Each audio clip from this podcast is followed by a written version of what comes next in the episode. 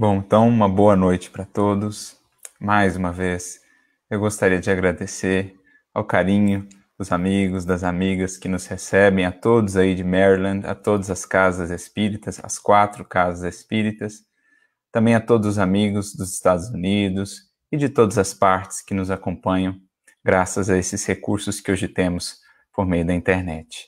É uma alegria realmente a gente ter essa possibilidade de estarmos unidos pelo coração em busca do pão da vida, que é o Evangelho de nosso Mestre Jesus. E a Ele rogamos, nos abençoe e nos inspire na reflexão dessa noite, para que ela seja proveitosa ao nosso coração, trazendo aos nossos sentimentos mais luz, mais serenidade, trazendo mais lucidez aos nossos raciocínios, mais força moral para as nossas realizações e para a vitória sobre nós mesmos que é no fundo o que almejamos aqui na existência física. Fazemos de nós uma versão melhor, uma versão aperfeiçoada e mais apta a ser para o Criador um instrumento do bem, um instrumento do amor. E para iniciarmos a nossa reflexão, nós vamos ao Evangelho segundo o Espiritismo, no capítulo 6, o Cristo Consolador, lá no item 5, o advento do Espírito de Verdade, em que uma frase do Espírito de Verdade nos chamou muita atenção. E é inclusive o mote, né, o título da nossa reflexão nesta noite. Em determinado momento de sua mensagem, o Espírito de Verdade nos diz: Orai e crede, porque a morte é a ressurreição, sendo a vida a prova buscada na qual as virtudes que houverdes cultivado crescerão e se desenvolverão como o cedro. Então, essa frase do Espírito de Verdade nos chamou a atenção pelos conceitos singulares e muito interessantes que ele nos apresenta em tão pouco espaço, né, em tão poucas palavras. Primeiro, ao nos dizer a morte é a ressurreição. Muitas vezes pensamos, mas o Espiritismo não trata de ressurreição? Depende do que se entende por ressurreição. E é justamente aquilo que está no próprio Evangelho. Lá nós vemos a palavra ressurreição, anastasis, que no fundo significa, numa tradução literal do grego, levantar-se. Então, do ponto de vista mais original, digamos assim, e é isso que o Espírito de Verdade aqui está nos trazendo, Ressurreição significa a continuidade da vida. Deita o corpo, ergue-se o espírito para a continuidade da existência, para a continuidade da vida em novos palcos, em novos cenários, no mundo espiritual. Mas é a ressurreição essa consciência ou essa afirmação de uma vida que jamais cessa. Já dirá André Luiz no seu conhecido prefácio do livro Nosso Lar, a vida não cessa jamais e a morte é somente o jogo escuro das ilusões. É nesse sentido que a palavra ressurreição é nos trazida aqui pelo Espírito de Verdade. A morte é a ressurreição. É o Espírito que se ergue para, no mundo espiritual, colher a semeadura que fez durante a existência física. Colher as agruras, as angústias, os sofrimentos que aqui semeou né, afastando-se da lei divina, buscando aí o caminho das paixões. Essas consequências ecoam na imortalidade ou colher a colheita feliz, né, a messe farta e abundante, aquele que bem soube viver, aquele que bem soube aproveitar o tempo no corpo físico para viver em harmonia com a lei divina, atender aos ditames da consciência, renovar-se, semear o bem, ele ressurge então no mundo espiritual para novos planos de existência. A morte é para ele, em verdade, libertação, porque agora o seu espírito estará ainda mais apto a realizar, a criar, a conhecer as grandezas da criação e da obra divina. Então é nesse sentido que a gente entende a palavra ressurreição. Não no sentido da ressurreição dos corpos no final dos tempos. O Espiritismo vai nos renovar esse conceito. No entanto, o Espiritismo fala-nos sim de ressurreição nesse sentido de continuidade da vida. A vida sempre ressurge, A morte não abafa, a morte não é antítese da vida. A vida é. A morte também está a serviço da vida, porque a morte nos convida a novas experiências, a colheita daquilo que fizemos para que possamos repensar caminhos, é, entender a importância de renovar condutas, enfim. Essa é a ideia da palavra ressurreição que a gente pode depreender até mesmo lá do Evangelho. Quando falamos da ressurreição de Jesus, estamos falando da continuidade. Jesus estava ali vivo em espírito e veio afirmar dali por diante, de maneira categórica, para todos os séculos por vindouros da humanidade, que a morte não tem força para abafar, para dominar a vida. A vida sempre triunfa.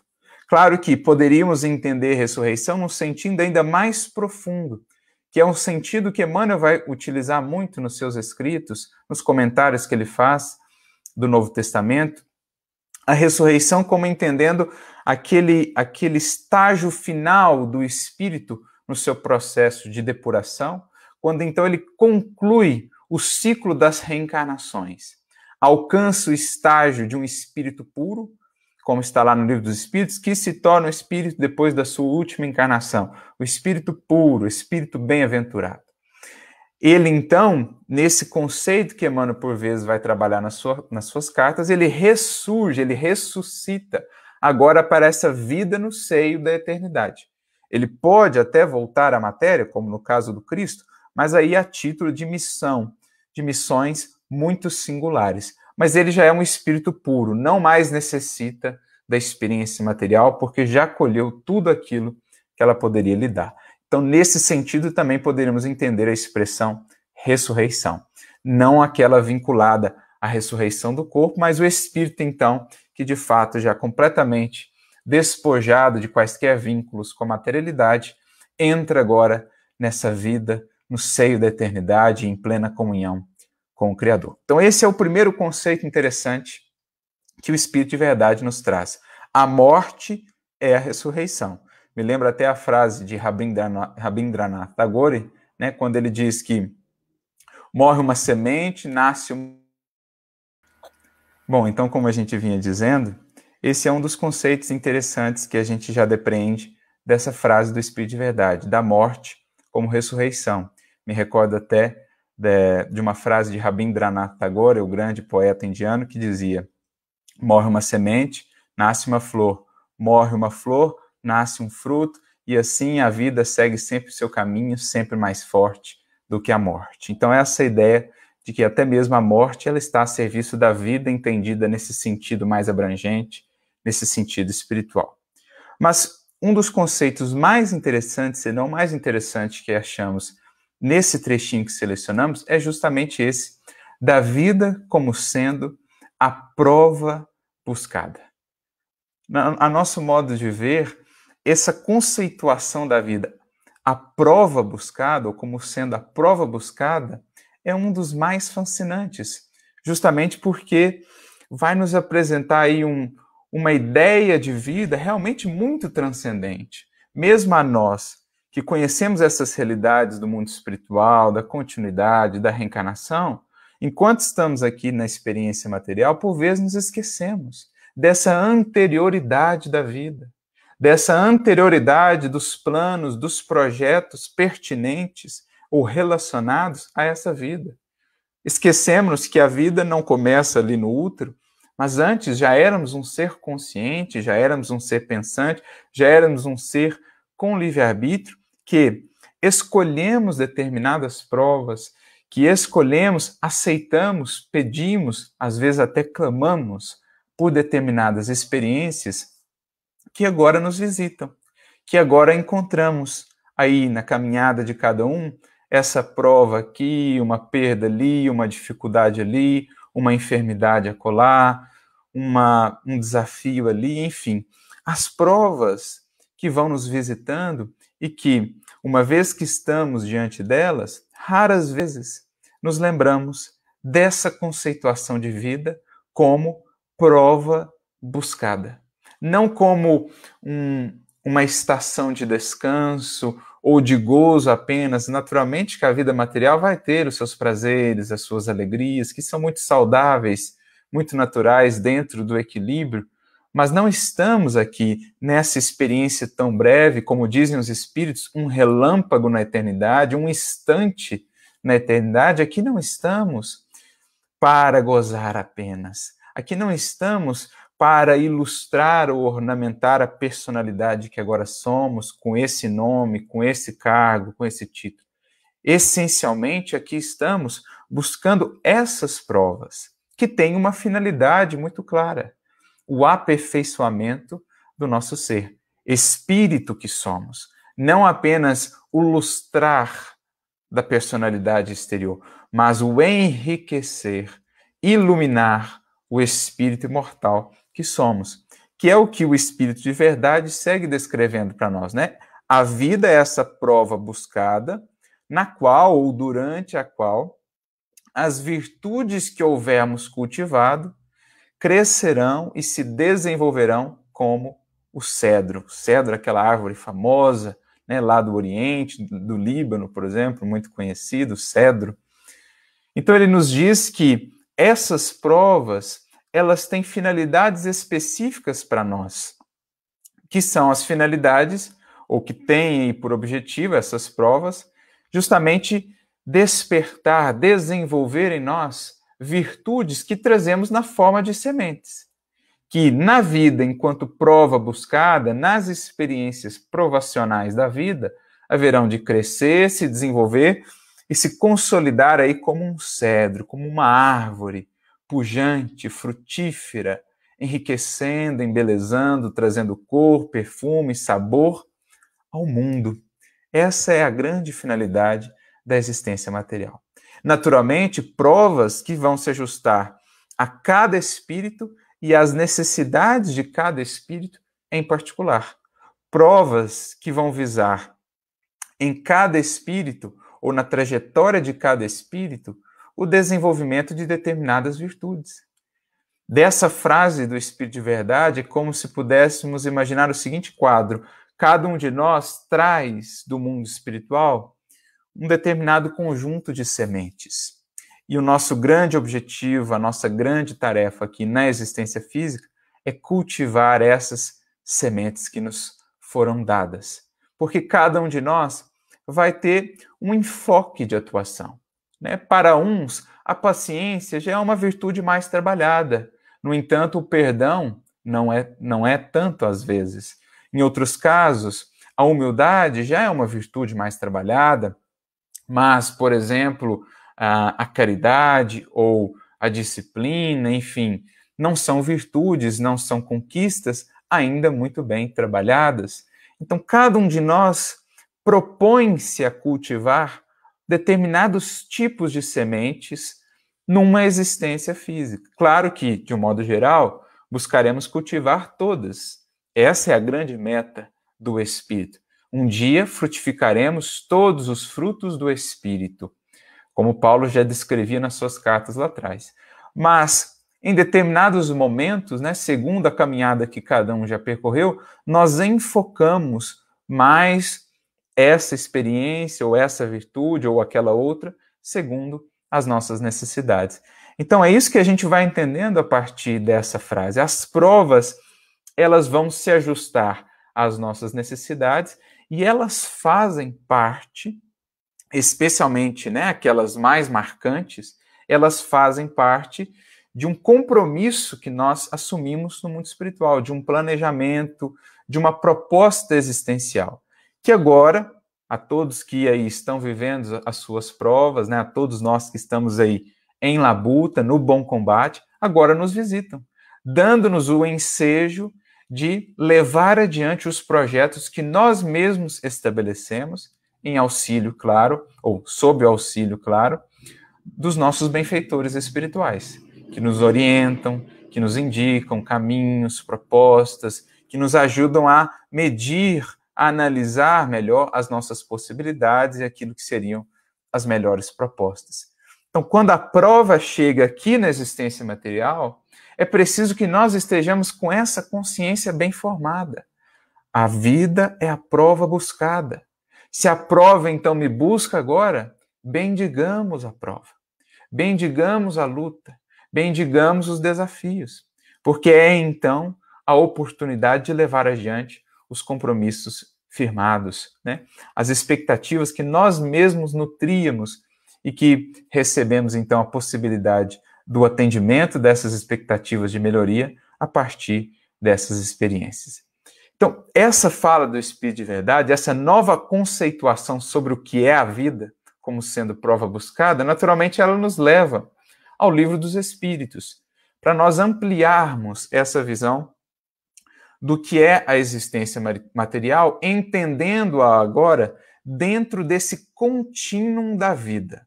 Nós não temos várias vidas em essência, nós temos uma vida, a mesma vida que temos tido desde a criação, desde o ato da nossa criação pelo Criador. Naturalmente, uma vida que vai sendo aperfeiçoada que vai se manifestando em níveis cada vez maiores de complexidade, de abundância, de luz. É o que o Cristo nos dizia no Evangelho. Eu vim para que tenham vida e a tenham em abundância. Então, a vida ela se manifesta em várias expressões, em vários níveis de expressão, de, de é, profundidade, enfim. Mas, essencialmente, nós temos uma vida que é marcada por momentos na matéria e momentos fora da matéria, mas essencialmente uma vida só. É preciso que a gente tenha essa visão de conjunto e uma das maiores contribuições do espiritismo para o pensamento humano, para a humanidade terrestre é justamente nos mostrar essa visão de conjunto. Quando por muito tempo, para muitas é, é, visões de mundo, visões da vida do universo, a vida não tem essa pré-existência, esse existir antes. O Espiritismo vem nos mostrando a vida como essa esteira que nos traz algo lá de trás, né? de antes, e projeta algo para o amanhã, para o depois do túmulo, vem nos mostrando a vida como um rio, e essa analogia que André Luiz vai fazer também no, no prefácio do livro Nosso Lar, o Espiritismo nos traz uma série de variáveis fundamentais para a gente entender melhor a vida para a gente encontrar na experiência material, diante das provas, o consolo e a fortaleza necessárias para a gente poder avançar, para a gente poder superar esses desafios crescendo com eles. Então a gente precisa olhar a vida agora, essa existência, dentro dessa vida entendida no sentido abrangente, desse contínuo em que estamos inseridos. E aí a gente vai justamente ali para o livro dos Espíritos, das questões 258 em diante, em que Kardec e os espíritos vão tratar da escolha das provas.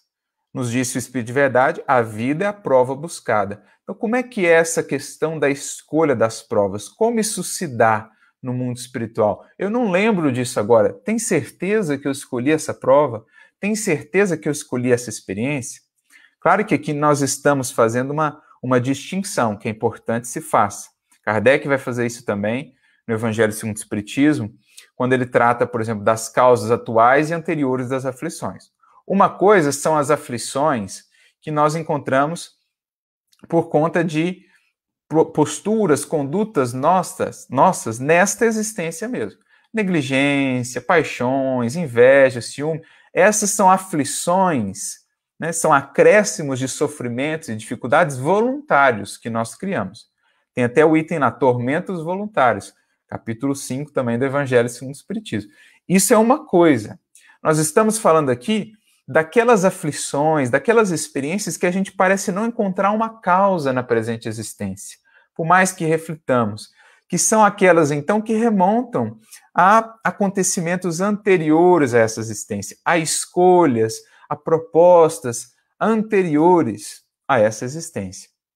É nesse sentido, então, que a gente vai tratar aí dessas provas buscadas, dessas aflições que nos visitam agora, uma enfermidade, né, uma dificuldade ali no âmbito familiar, um revés, enfim, acontecimentos os mais diversos que nos afligem, que nos criam essa dificuldade, mas cujas raízes a gente não encontra nessa existência, por mais que façamos essa análise. Então, colocadas de parte, né, a parte, essas aflições voluntárias, nós vamos analisar aqui a nossa relação com essas aflições que parecem nos buscar assim por escolha né, ou ao acaso. Naturalmente, a gente vai entender que esse acaso, em verdade, não existe.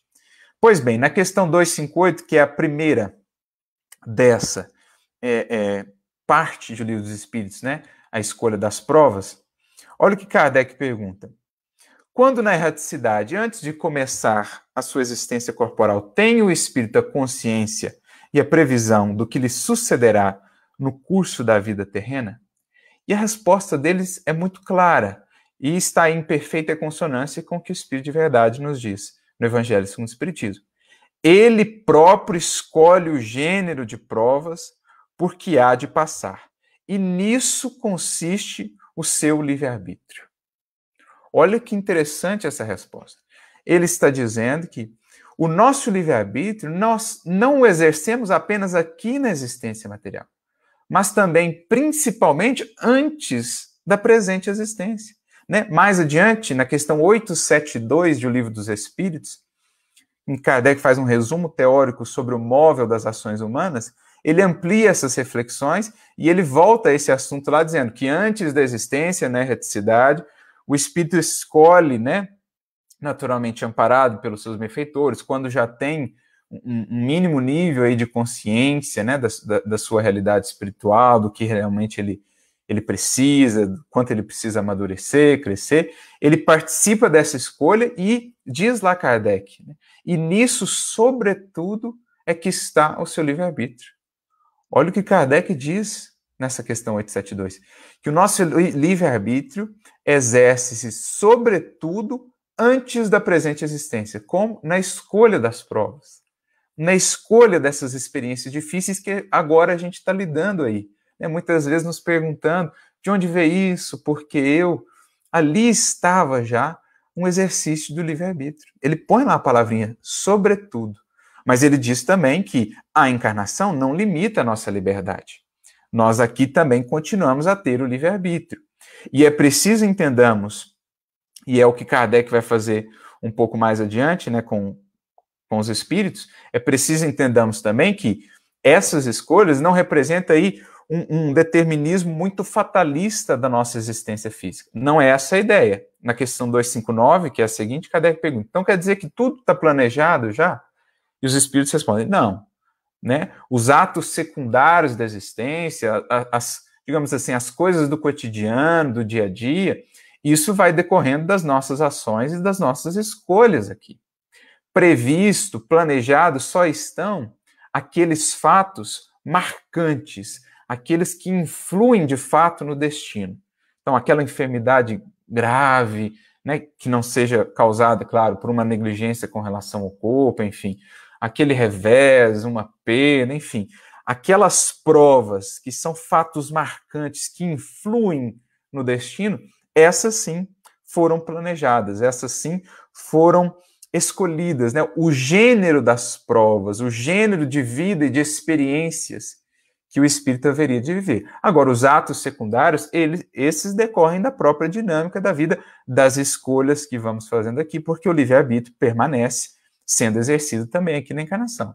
Embora, digam eles, ele seja exercido sobretudo lá antes também nessa escolha, aqui nós também o exercemos e aí modificamos, né, às vezes caminhos propostos, a vida dinâmica, ela não é esse esse determinismo muito muito rígido, muito fixo. Claro que existem é, propostas ali definidas, mas há uma há uma mistura, né, de determinismo e livre-arbítrio, até porque o, o livre-arbítrio da criatura vai crescendo na medida em que ela vai é, se amadurecendo, vai ganhando consciência, até o ponto em que um espírito puro, por exemplo, aí o seu livre-arbítrio já é integral, porque também ele já se harmonizou plenamente com a lei divina. Então, olha que definição interessante que os espíritos trazem, e a gente raras vezes pensa nisso, que nós não exercemos o livre-arbítrio apenas durante a existência, mas também antes, na escolha das provas que vivemos. Mas aí alguém poderia pensar, mas e o espírito que não tem condição de escolher ainda? Como é que ele faz?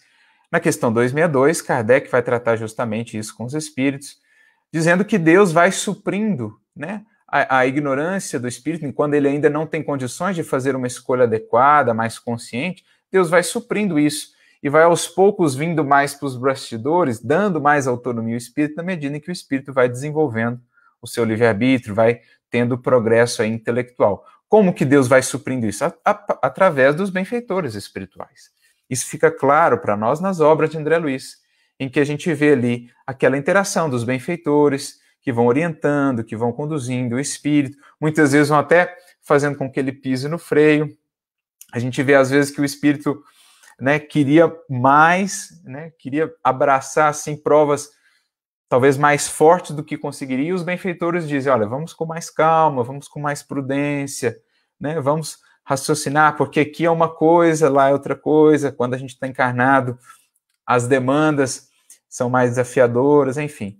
Então Deus vai suprindo, vai orientando, mas ele vai dando cada vez mais autonomia na medida que o espírito vai ganhando o mínimo de consciência para poder fazer essas escolhas. Mas aí alguém também poderia pensar, então por que, que o espírito vai escolher provas difíceis? Né? Kardec, mais uma vez, veja só, é interessante a gente pensar nessa didática e nesse raciocínio de Kardec.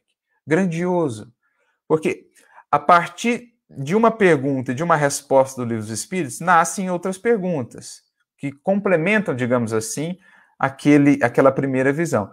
E muitas das vezes as perguntas que nascem são justamente as perguntas que a gente lê depois na sequência de Livro dos Espíritos. Aquelas que gostaríamos de fazer, Kardec o fez.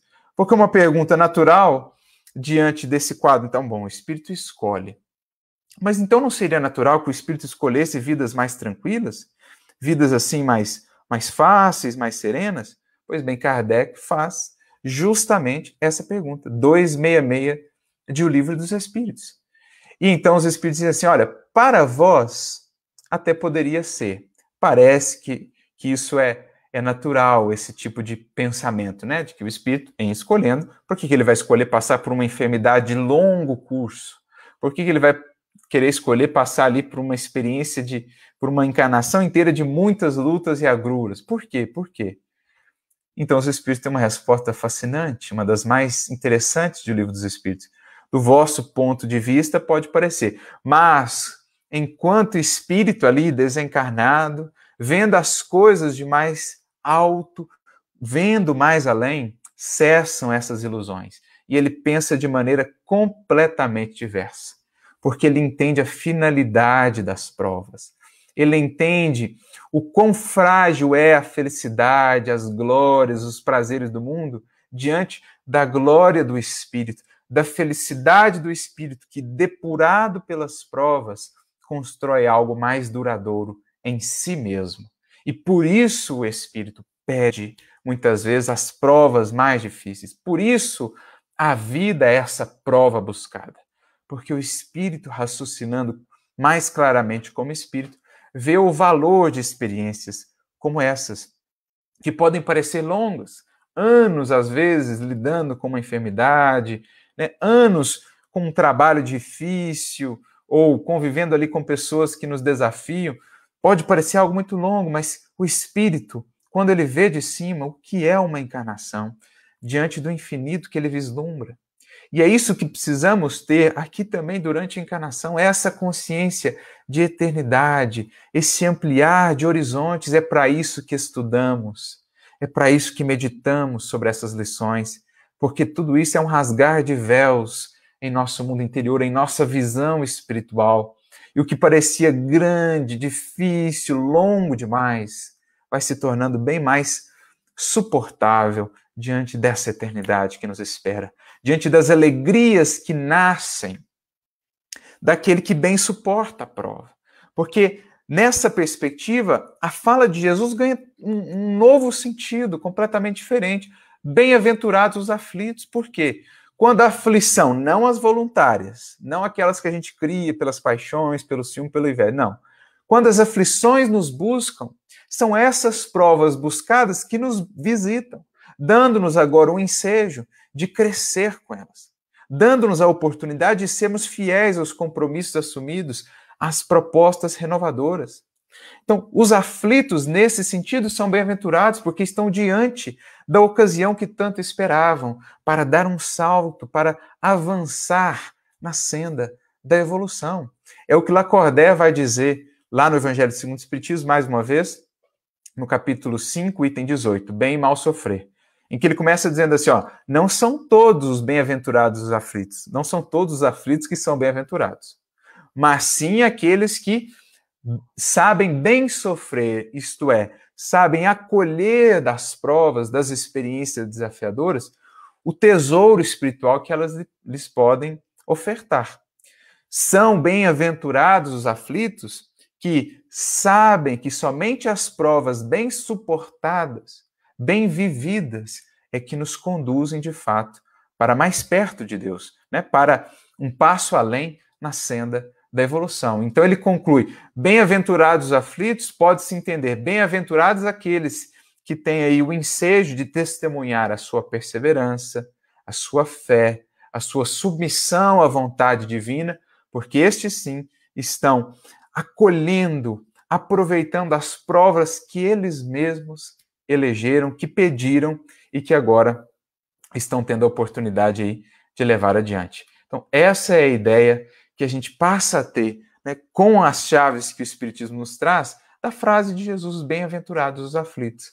Aqueles que, acolhendo a aflição, a prova e fazendo dela instrumento de crescimento e renovação, avançam de fato para um, um novo estágio desse viver, para uma nova expressão de vida, de profundidade. E é o que Jesus vai dizer para o próprio Levi, isso está lá no livro Boa Nova, no capítulo 11, é muito bonita essa passagem, porque Levi, ele não entendia ali, né, o, o, o que, que os, os aflitos, os sofredores do mundo poderiam contribuir ali na seara do evangelho, e Jesus então renova por completo a sua visão, e fala que muitas vezes são esses, os que já quebraram os enganos, as desilusões da terra, os que estão ali mais receptivos realmente ao crescimento.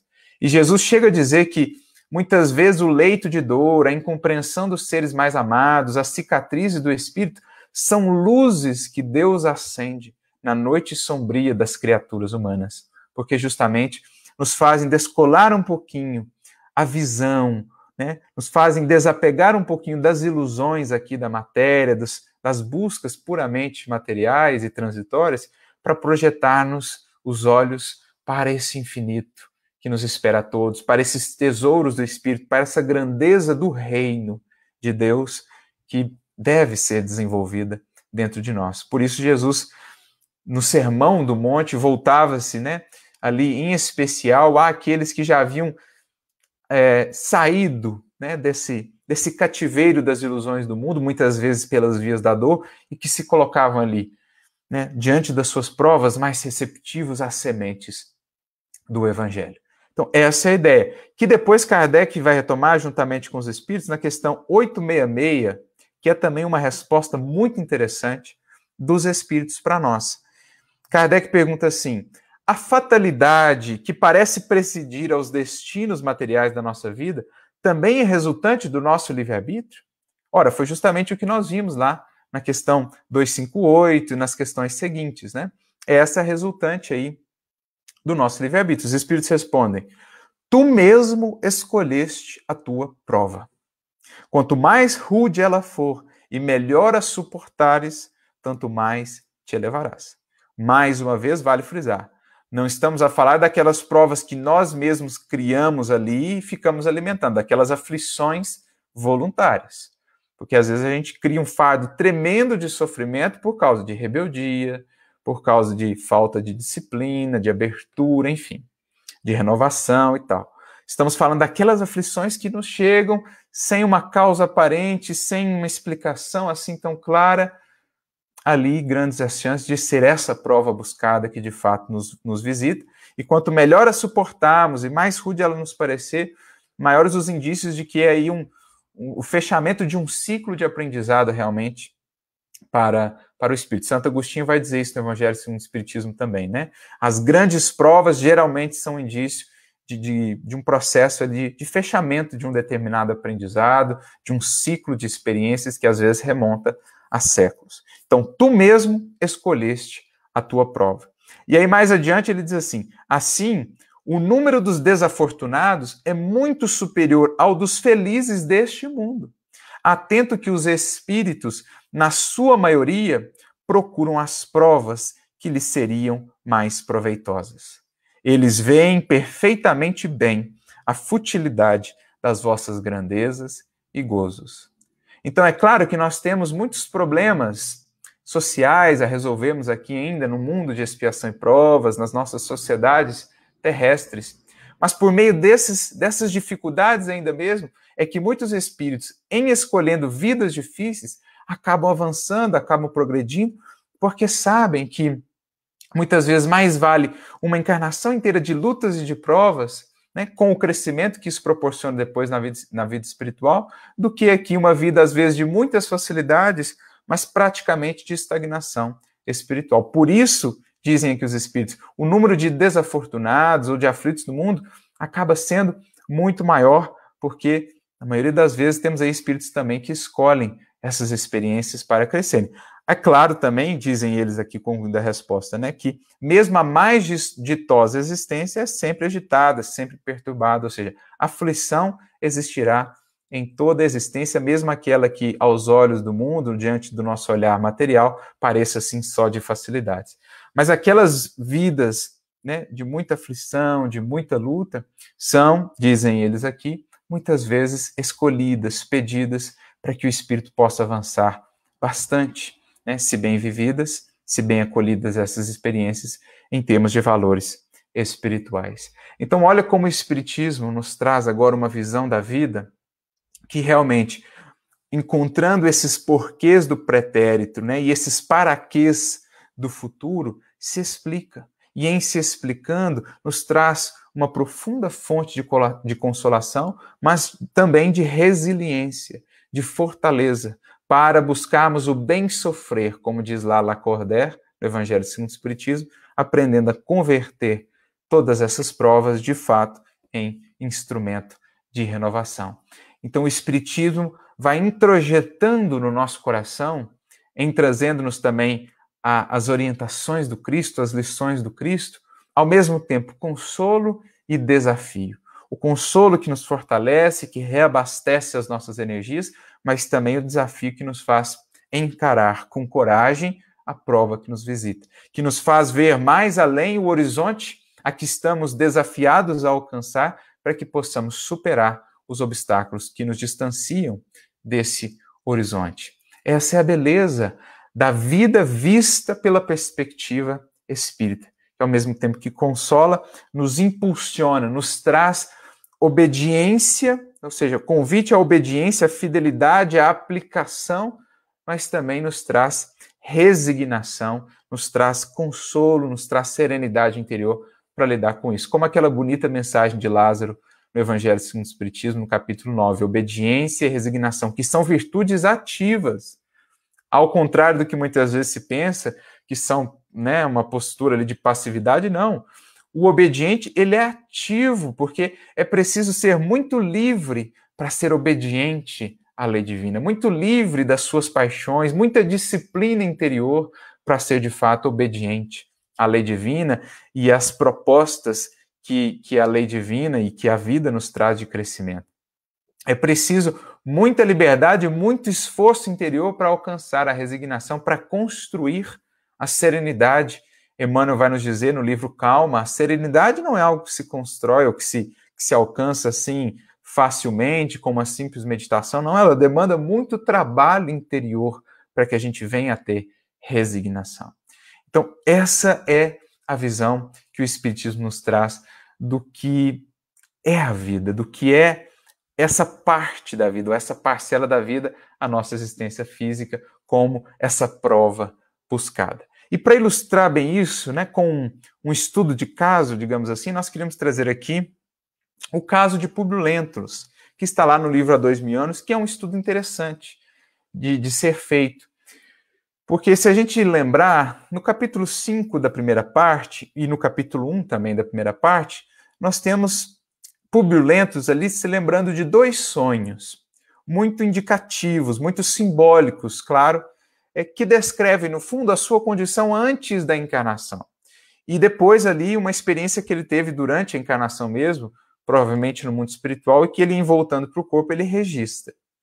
O primeiro dos sonhos é o sonho que ele relata para o seu amigo Flamínio Severus, logo no primeiro capítulo da obra, em que ele fala assim, né, como que de lembranças suas pretéritas, em que ele estava numa região de sofrimento e que então ele se lembra de ter visto Lívia a estender-lhe a mão e ele então pega na mão dela e ela o conduz a uma espécie de tribunal onde estavam ali juízes que definiam sobre os destinos né, dos, dos seres na terra e Lívia estava ali como sua intercessora impelindo a serenidade, a confiança, a calma.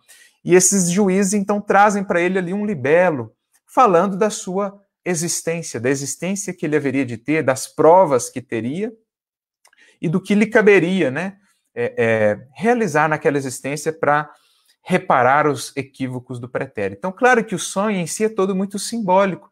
No fundo, ele fala desse processo de Públio Lentos antes daquela encarnação como Públio Lentos, de ser acolhido por Lívia, que é essa espécie de, de anjo tutelar seu, que se propõe a voltar como sua esposa, sua companheira. Ela intercede por ele, ele é recolhido ali de regiões de sofrimento, né, prepara-se no mundo espiritual para determinadas provas, o que está ali descrito naquele, naquele julgamento que ele assiste, aqueles juízes que descrevem a experiência, e ele se propõe então a voltar à experiência com provas definidas, com, com provas com intuito reparador. E é interessante que em determinado momento, ele ouvindo um desses juízes, né, ele diz assim: Públio Lentulus, a justiça dos deuses, na sua misericórdia, determina tua volta ao turbilhão das lutas do mundo, para que laves as nódoas de tuas culpas nos prantos remissores. Então aparece aqui deuses, mas é claro que isso é, uma, é um reflexo da visão do Lentulus encarnado, que acreditava né, nos deuses, e que ele traduz então esse sonho com essa roupagem dele encarnado, mas naturalmente que é do Deus único, né? Então assim, o sonho é simbólico. Nós estamos vendo um quadro dele aceitando esse compromisso com esses orientadores do seu destino, tendo Lívia como sua intercessora, de assumir determinadas provas na existência. É isso que está sendo descrito nesse sonho que ele tem, que no fundo nos fala dessa sua preparação prévia. Viverás numa época de maravilhosos fulgores espirituais, lutando com todas as situações e dificuldades, não obstante o berço de ouro que te receberá ao renasceres, a fim de que edifiques tua consciência denegrida nas dores que purificam e regeneram. Então, quadro de provas, apesar né, do, do, do, da condição que ele teria, do título, da fortuna, enfim, uma vida que seria de lutas, uma vida que seria de provas. Feliz de ti, ó, bem-aventurados os aflitos, se bem souberes aproveitar a oportunidade bendita da reabilitação pela renúncia e pela humildade. E aí eles seguem dizendo, né, determinou-se que sejas poderoso e rico e tudo mais. E eles vêm falando desse quadro de, de, de, de, de experiências que ele teria, de possibilidades que ele teria naquela encarnação, e em determinado momento esse juiz diz assim: a vida é um jogo de circunstâncias que todo espírito deve entrosar para o bem, no mecanismo do seu destino. Então, um jogo de circunstâncias, algumas já mais definidas, aquelas marcantes, como a gente viu na questão 258, né? Aquelas, ou na 259, aquelas que definem, que influem no destino, mas o mais ele tem ali autonomia, livre-arbítrio, para entrosar isso para o bem, aproveitando as circunstâncias que lhe chegam, os, a faixa de determinismo, para converter isso em crescimento. Deve entrosar para o bem no mecanismo do seu destino. Aproveita, pois, essas possibilidades que a misericórdia dos deuses coloca ao serviço de tua redenção. Não desprezes o chamamento da verdade quando soar a hora do testemunho e das renúncias santificadoras. E aí eles falam que Lívia seguiria com ele para ser esse braço amigo e concluem: o essencial é a tua firmeza de ânimo no caminho escabroso, purificando tua fé e tuas obras na reparação do passado delituoso e obscuro. Esse quadro aqui de Publio Lentulus é, no fundo, trazido para a nossa realidade o quadro que a grande maioria de nós passará antes da existência. Claro que existirão as exceções dos espíritos já missionários, que aí têm características diferentes no processo encarnatório, ou dos espíritos ainda muito embrutecidos, que aí terão também características um pouco diferentes, mas os espíritos minimamente conscientes passam por esse quadro. Temos os intercessores, os nossos benfeitores, temos os orientadores, que ajudam a planificar essa proposta da experiência material, e temos nós, que acolhemos, né? Quando aquele gesto simbólico dele estender a mão para a Lívia é um gesto ali de, de aceitação dessas novas experiências.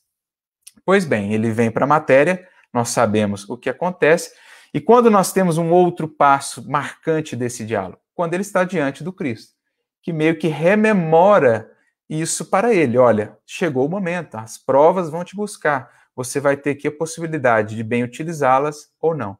É o que no fundo acontece com todos nós. Né? A gente vai encontrando as provas, mas o conhecimento superior também nos encontra de alguma maneira, para nos orientar diante das provas, para nos convidar a seguir o caminho da resignação, do aprendizado, da renovação, e não mais o caminho da revolta, do orgulho e da vaidade, que nos leva mais uma vez à perdição.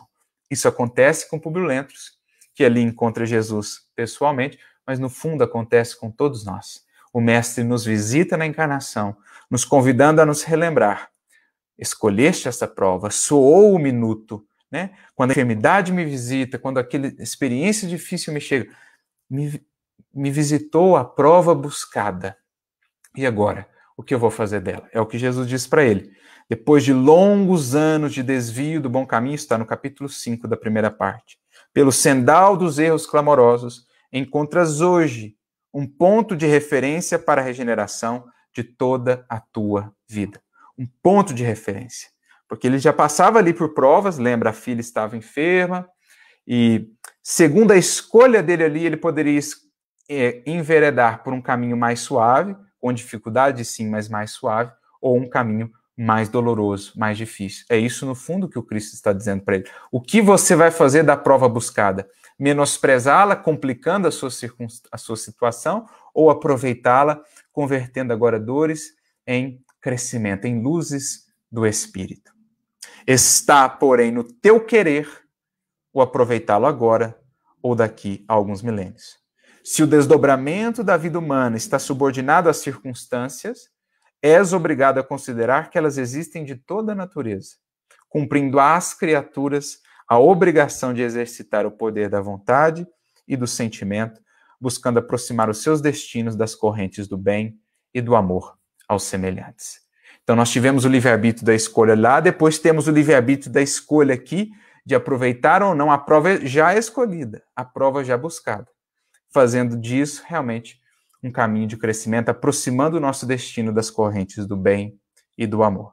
Soa para teu espírito neste momento um minuto glorioso, se conseguires utilizar a tua liberdade, o teu livre-arbítrio, para que seja eles doravante um cântico de amor, de humildade, de fé em teu coração, na hora indeterminável da redenção dentro da eternidade. Mas ninguém poderá agir contra a tua própria consciência, porque livre-arbítrio implica em responsabilidade. Quanto mais livre-arbítrio, liberdade e ação, mais responsabilidade.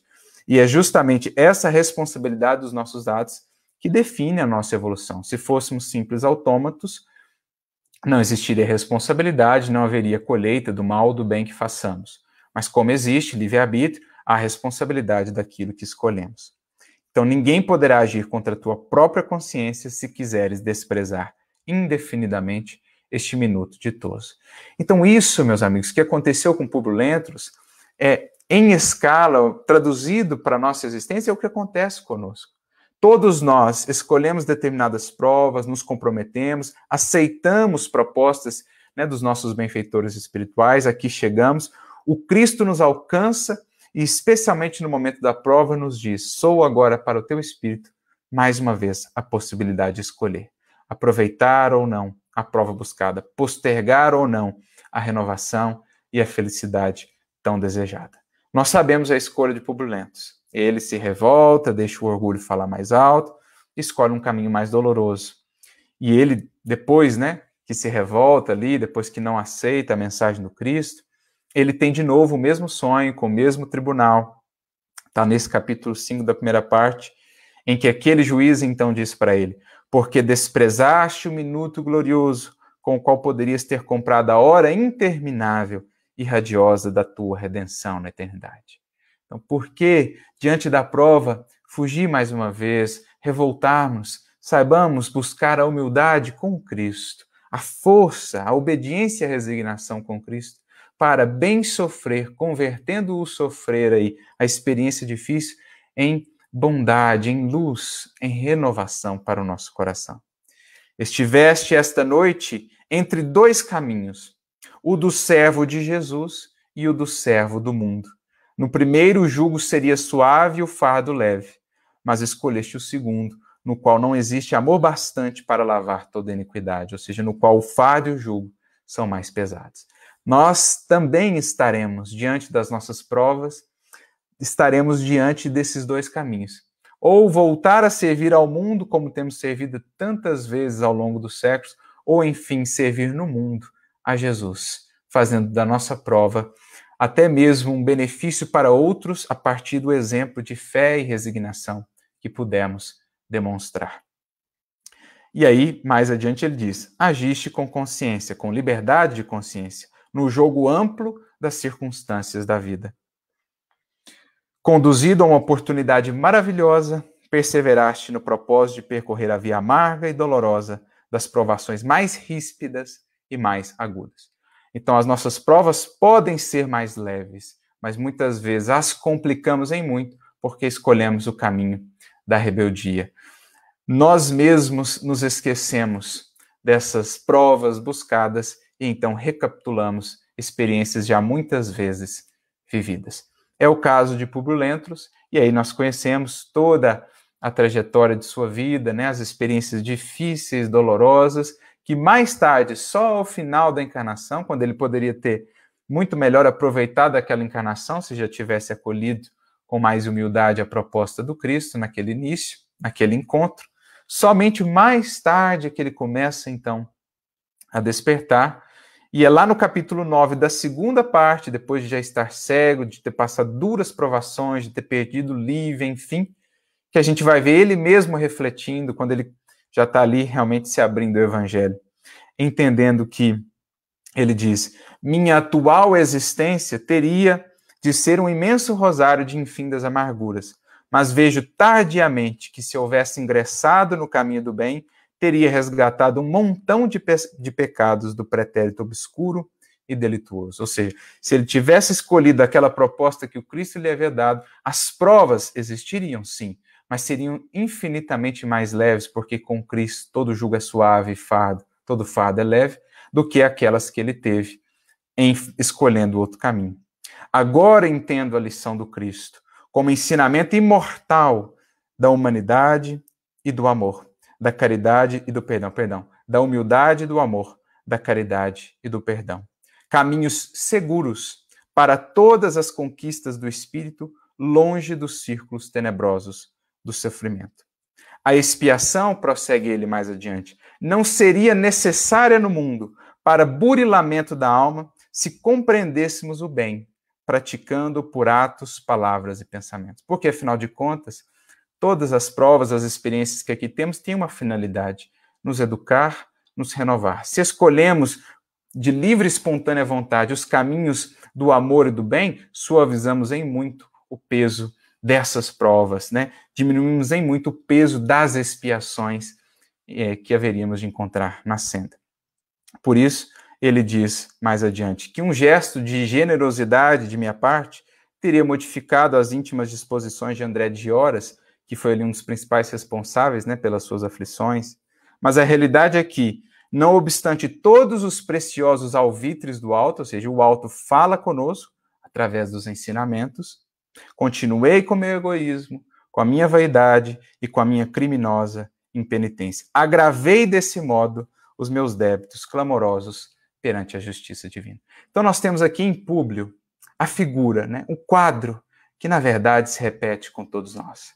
A figura dessa prova buscada antes, no exercício do livre-arbítrio, amparado pelos benfeitores que intercedem por nós, que nos orientam no mundo espiritual, e a prova buscada que então nos busca na experiência material, para ver se de fato a humildade e o amor poderão fazer com que tomemos novos caminhos que nos conduzam de fato à liberdade e à renovação tão ansiadas. E saibamos aprender com essas lentes que o Espiritismo nos traz e a realmente aproveitar e acolher as provas buscadas que nos buscam, nos tornando os aflitos bem-aventurados de que nos falava Jesus. E que Ele nos abençoe sempre nessa jornada.